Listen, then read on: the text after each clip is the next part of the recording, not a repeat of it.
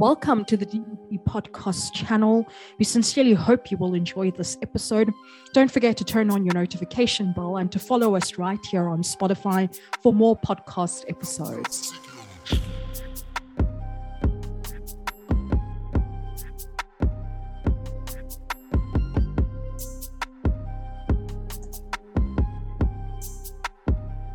Good afternoon, uh, good evening, good morning, wherever you might be joining us today. Thank you so much for coming back to another episode of DDP Podcast.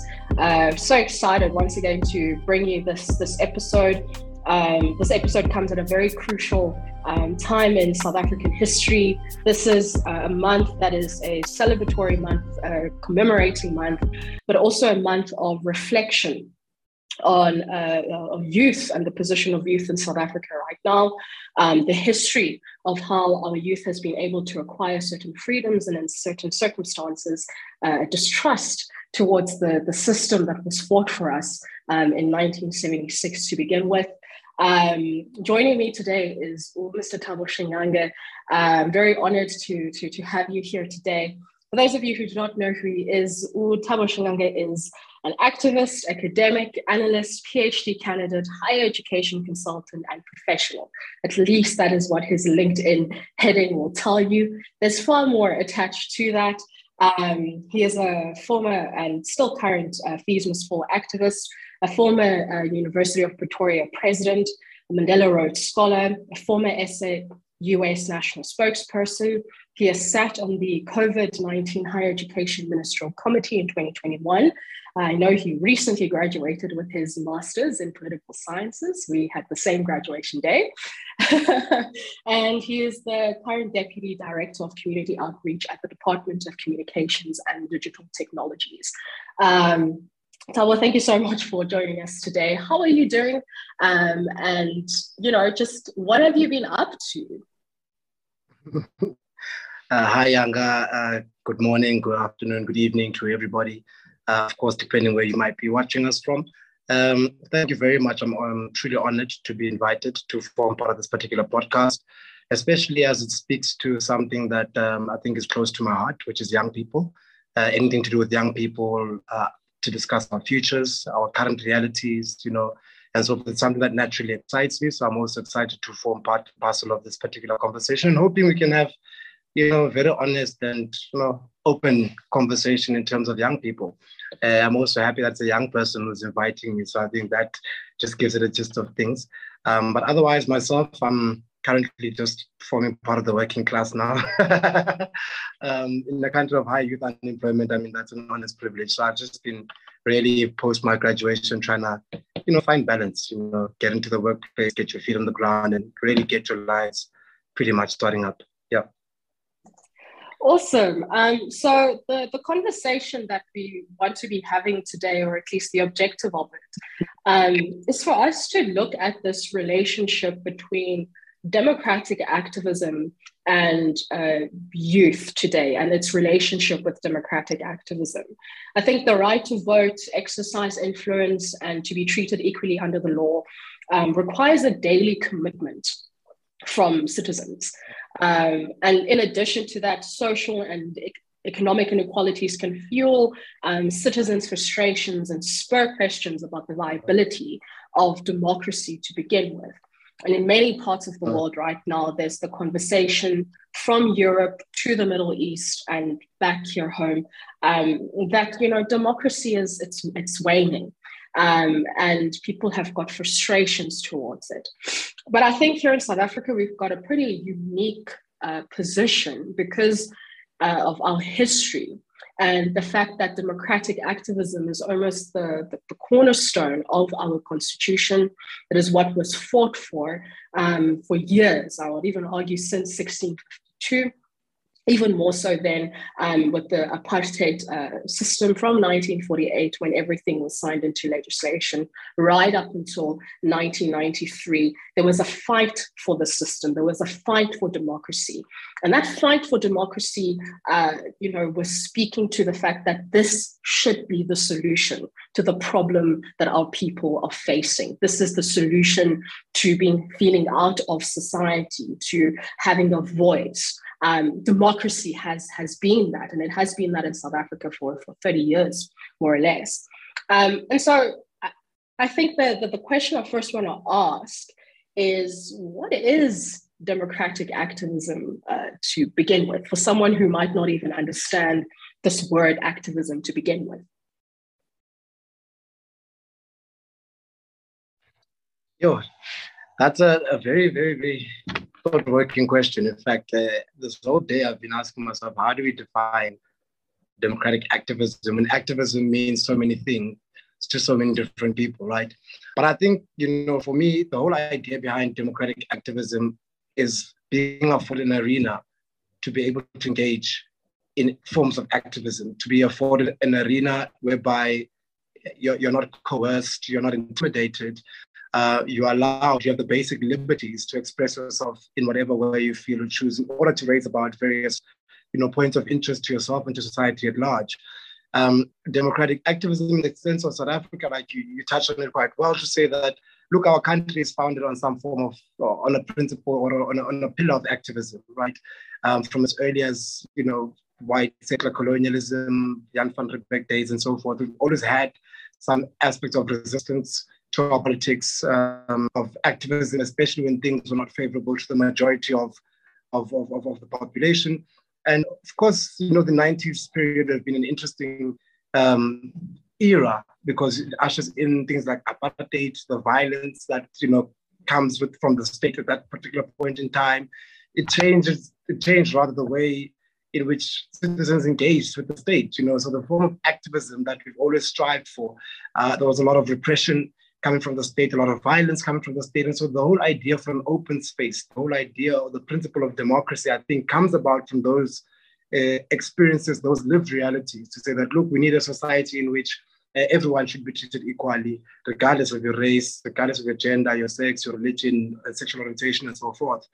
And so I think it's the, to develop democratic activism or the word democratic activism has been developing throughout time because even post the time where you get democracy in South Africa, like you said in your 1993 1994 with your formal elections, uh, one would think that activism would maybe subside in the country now that you've gotten your democracy, right? Uh, whereas quite to the contrary, if anything, we've seen activism go on the rise, you understand? And I think it's pretty much because democracy allows for people to express themselves. So we mustn't confuse the activism protest in a democratic country uh, widespread protest as something to shun upon. Uh, quite to the contrary, that I guess that's what the democratic activism of the platform of the arena is affording you to do, you know, to be able to express yourself uh, quite robustly uh, as young people. But of course, it's beginning to change. You know, democracy, when you think of the word democracy, you tend to think of a very fair system, a very equal system um, for everybody, whereas, you know, it's still in the South African case, for instance, not much has changed. In fact, uh, um, from the years we used to shine upon apartheid years of colonialism, high levels of unemployment, high levels of um, uh, people not in school, you know, crime and so forth, high taxes, petrol going up and down, left, right, and center. So basically, you know, this democratic ideal is not yielding that which you thought it was going to yield, which makes activism quite quite interesting because when you start off, you're saying that democracy is waning. And my argument is democracy waning or people to, you know, other forms of democratic freedoms that need to come into play, right? Because I don't want us to shun or to say democracy is reigning, especially as young people, we tend to to lose sight, and I might be jumping the gun here, uh, especially when it comes to issues of voting. You know, right to vote as a young person, you must never give up that particular right or downplay its significance because it was truly fought for for years, for centuries, right? Um, but at the same time, I think what's important is other forms of freedoms, economic freedoms, uh, which make the democratic project questionable if they're not yet realized. You know, for a young person today, if you don't have money, you don't have a job, your future is not promising, you why am I voting becomes almost a secondary question. Like, why am I voting?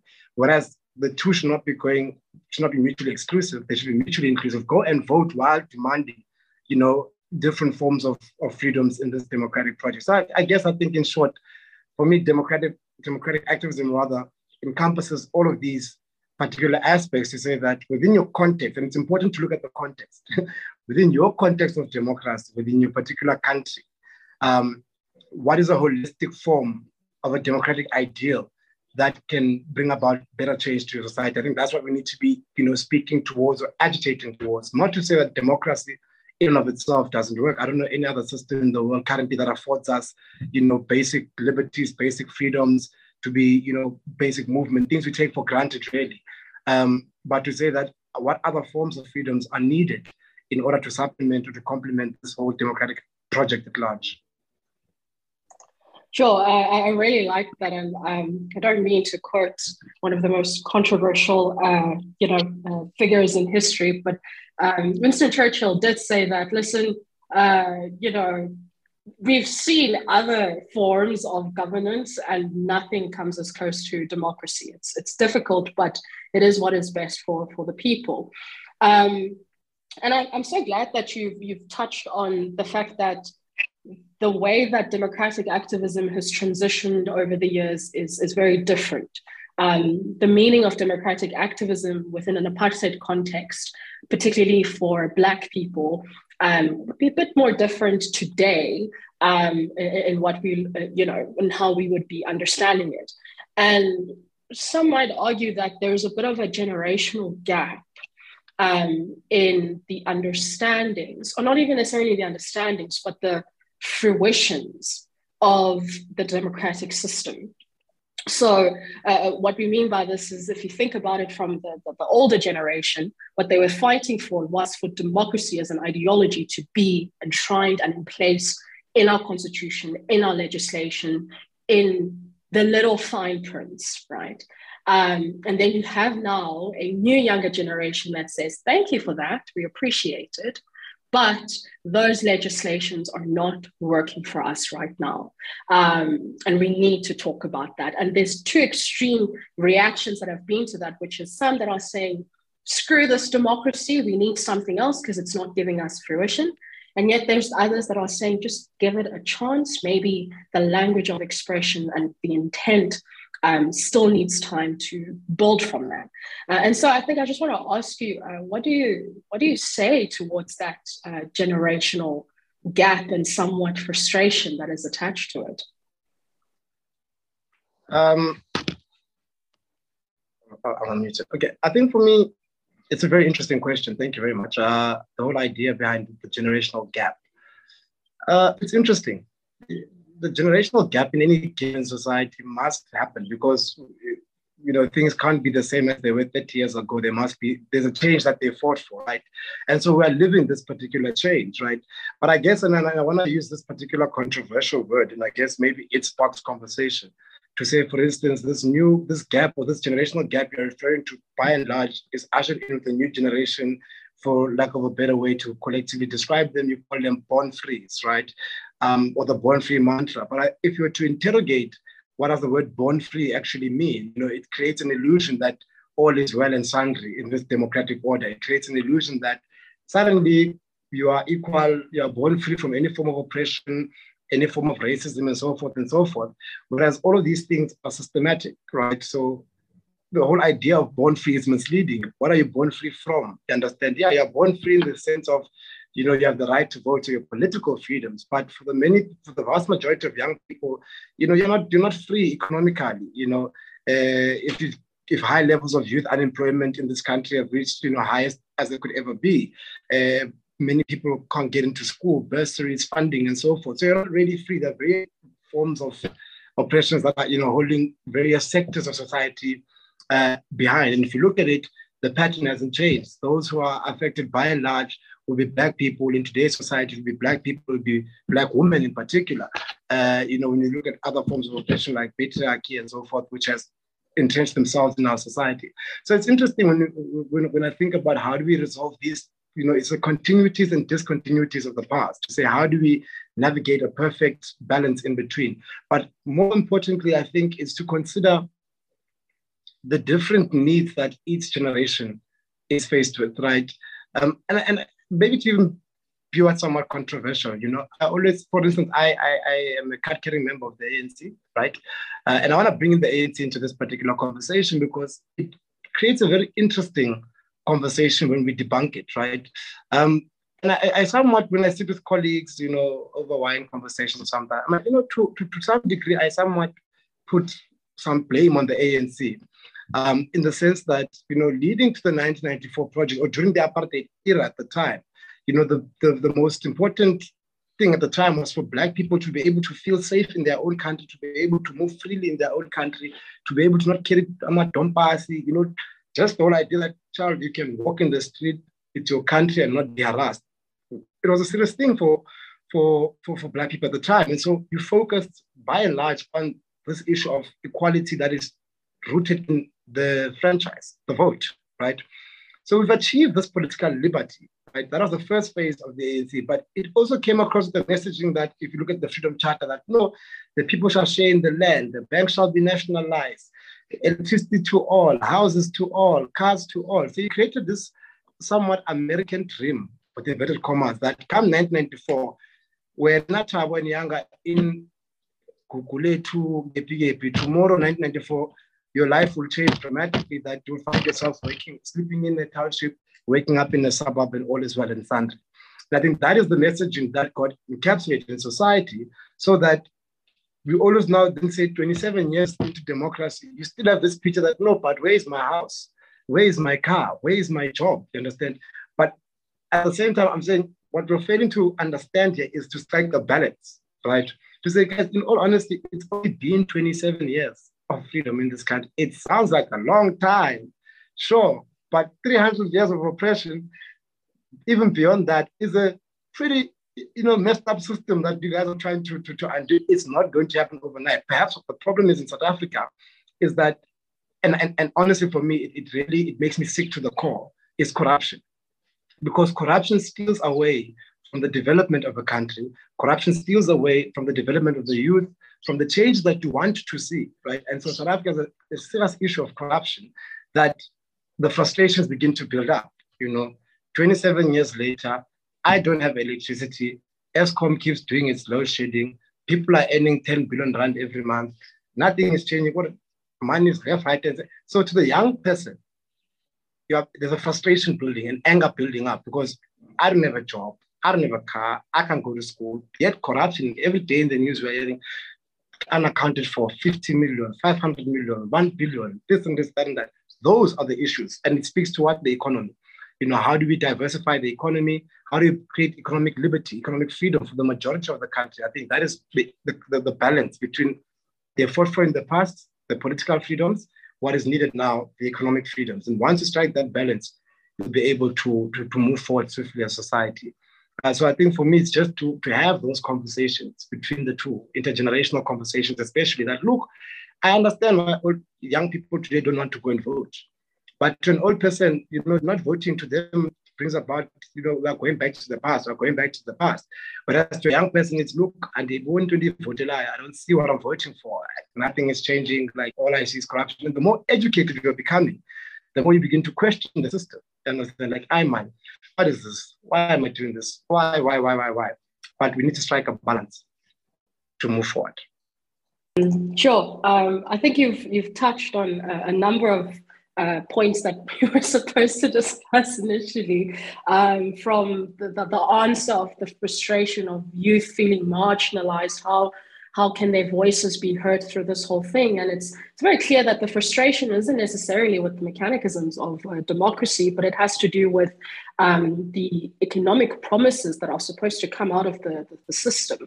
Um, and also the, the, the, fact that there has to be an acknowledgement of that balance. And uh, I would even argue that the reason why that acknowledgement of that balance is not even there is because um, this desire and need for instant gratification, um, which has been created and culminated as a result of, you know, um, capitalism. If we really look at it in terms of like the broader um, picture and side of things.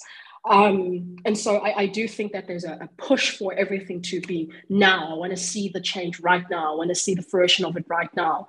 Um, and it's even more ironic to me that when people are comparing um, this, especially more so comes from opposition side of uh, opposition parties in South Africa, when they're comparing uh, our progress as South Africa in terms of democracy, it's often compared to countries which have had established democracies for hundreds of years, um, particularly, let's say, America, for example. But even within America, even though they've had that system for hundreds of years, um, there's still ginormous economic challenges, inequalities. Um, and I mean, if we really even go into Europe, that's story for like another day and how they've even developed to that and you know populist conversations. And if anyone wants to listen to that conversation please go ahead to our previous um, episode. But i want to ask this next question because we've touched on um, this idea of responsibility the responsibility to acknowledge a balance the responsibility to take initiative the responsibility to go out and vote use your rights etc um, a bit more of an academic question um, and I think it's one that most academics are grappling with right now. Um, is the responsibility to engage in democracy universal? And in other words, when we deem change necessary, are we obligated to use various democratic tools to make that change happen? Sorry, can you just repeat the question? I want to understand it properly. So, is the responsibility to engage in democracy universal?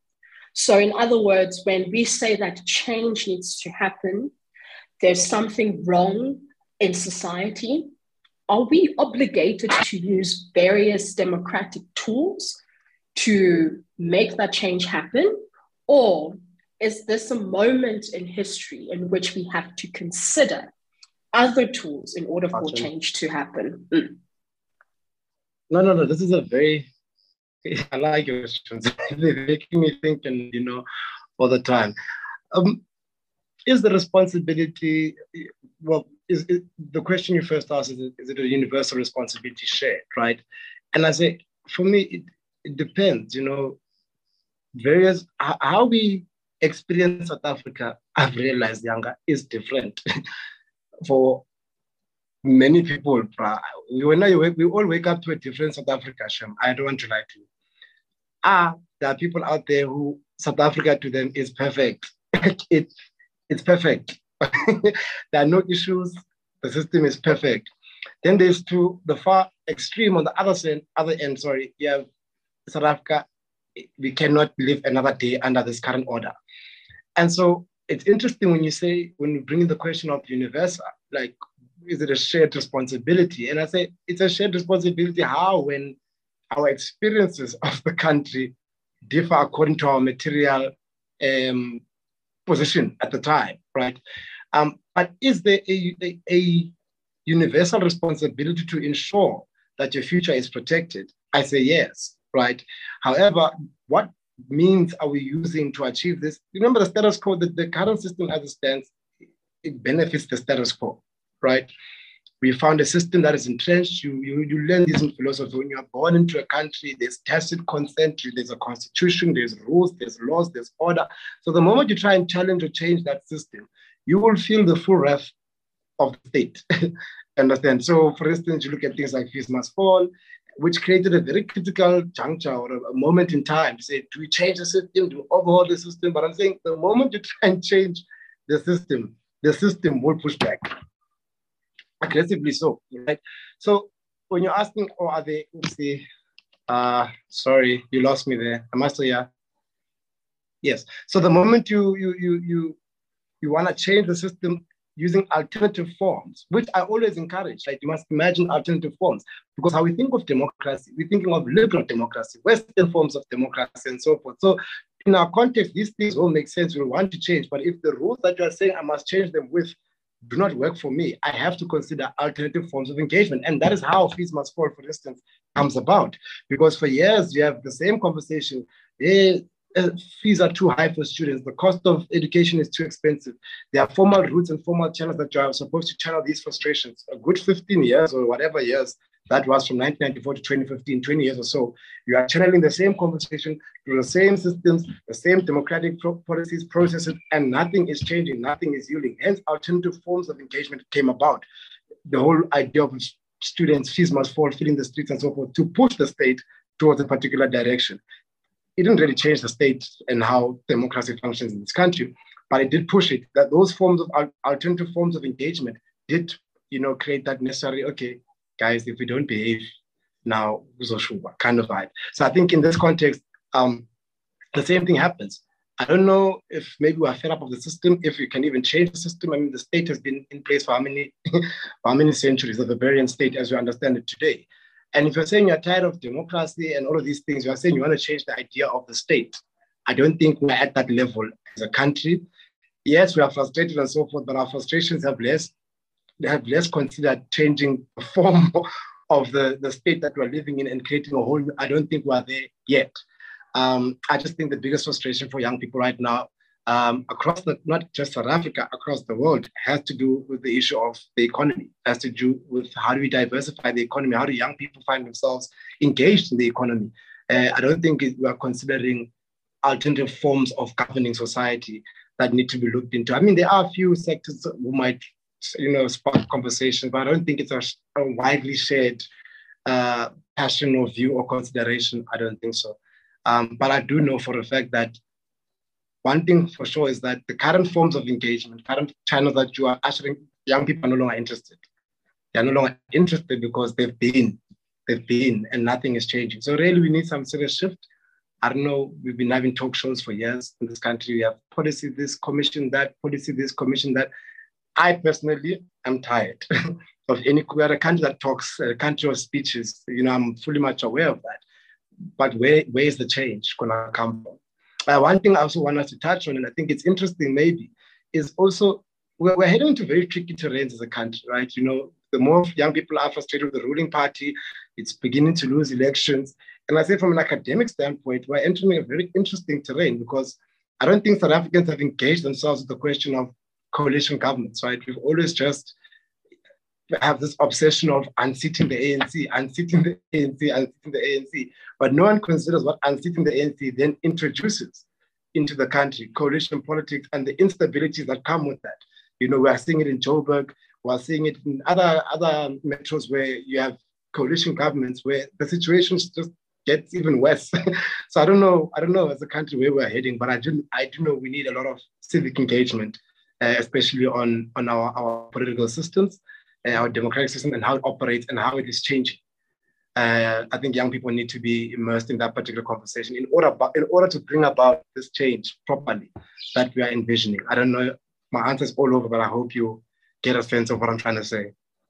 No, no, I definitely have a great sense of it. And I think you dropped uh, two bombs in that answer, which could be a podcast topic on its own. The first is um, the fact that this template of democracy that we have is heavily influenced by the West, um, by you know the, the writings of someone like Francis Fukuyama, who wrote um, his classic The End of History, where he basically interjected this idea that this is where it ends with liberal democracy and capitalism because the Berlin Wall has fallen and the West has won. So therefore, the rest of the world you have to you have to realize this is the reality of it. Um, prominent ideas like that have influenced um, political systems so much that it affects people on the ground level. Um, and I think that then fosters like this conversation that is endless about then what does decolonization look like of uh, democracy, decolonial thoughts regarding that. Is there such a thing of a decolonial democracy? Um, and the, the second uh, point that you had mentioned is essentially this uh, idea of the platforms that exist have frustrated people to no end. Um, and that is what has caused the dissatisfaction, but also that sub one of um, fine, we remove what we've been fighting for for such a long time. What else are we supposed to expect? Um, engagement in coalition politics is very complex and very intense.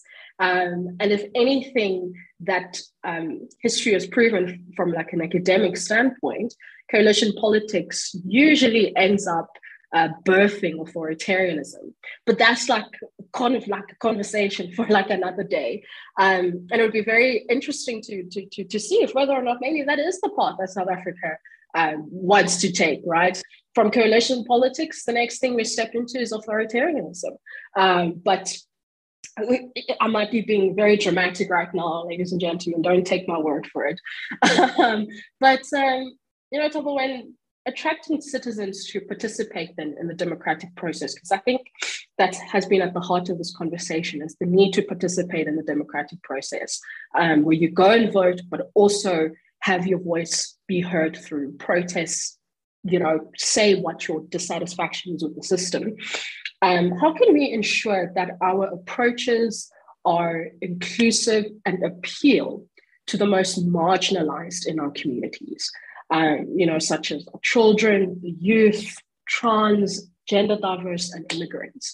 Um, I know this is the ultimate existential uh, question that a lot of people are dealing with right now, but um, how can we make the system appealing again um, for people to trust in it again, um, for them to go participate essentially?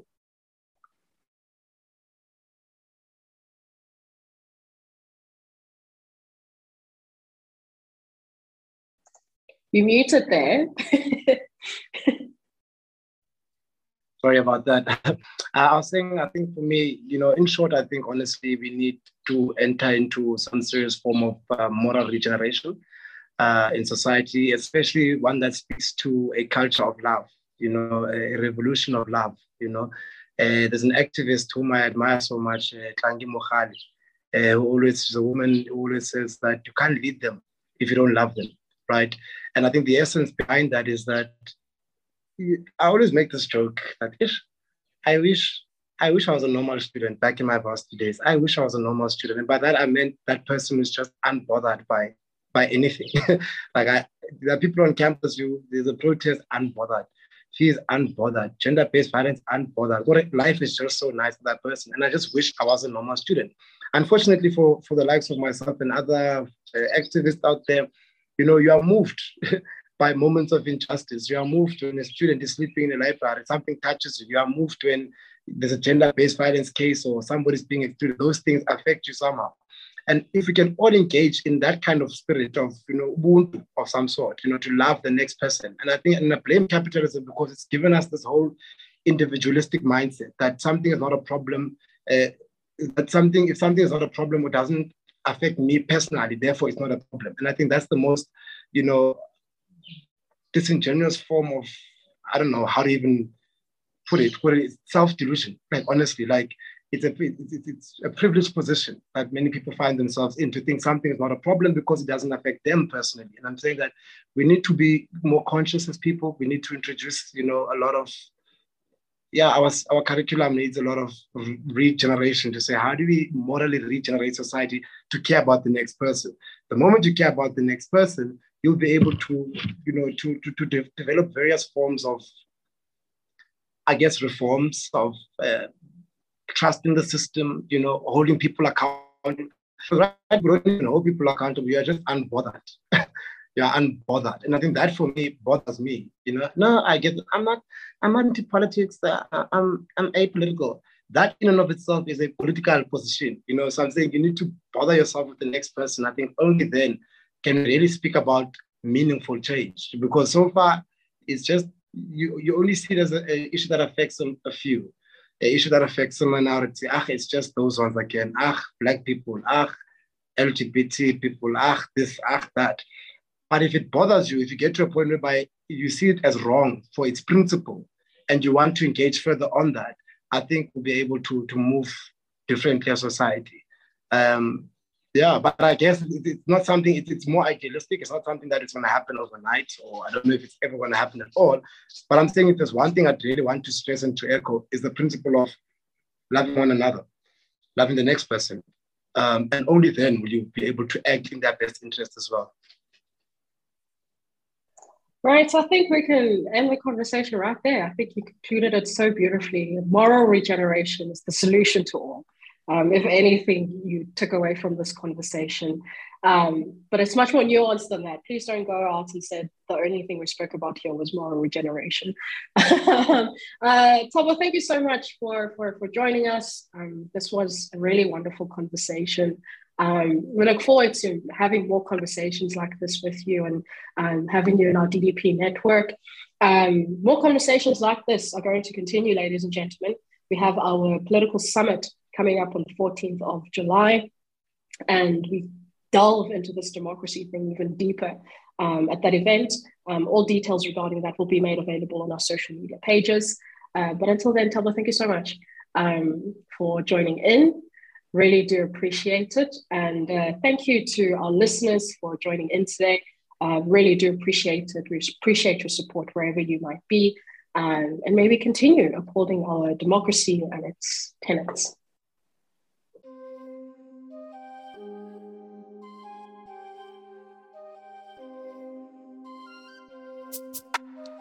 Well, we really hope you enjoyed this episode. Check out our social media pages at DDP underscore democracy to engage with more of our content, or you can head on over to our website at ddp.org.za to keep up with any events that we might have planned for you. Thank you once again for joining us.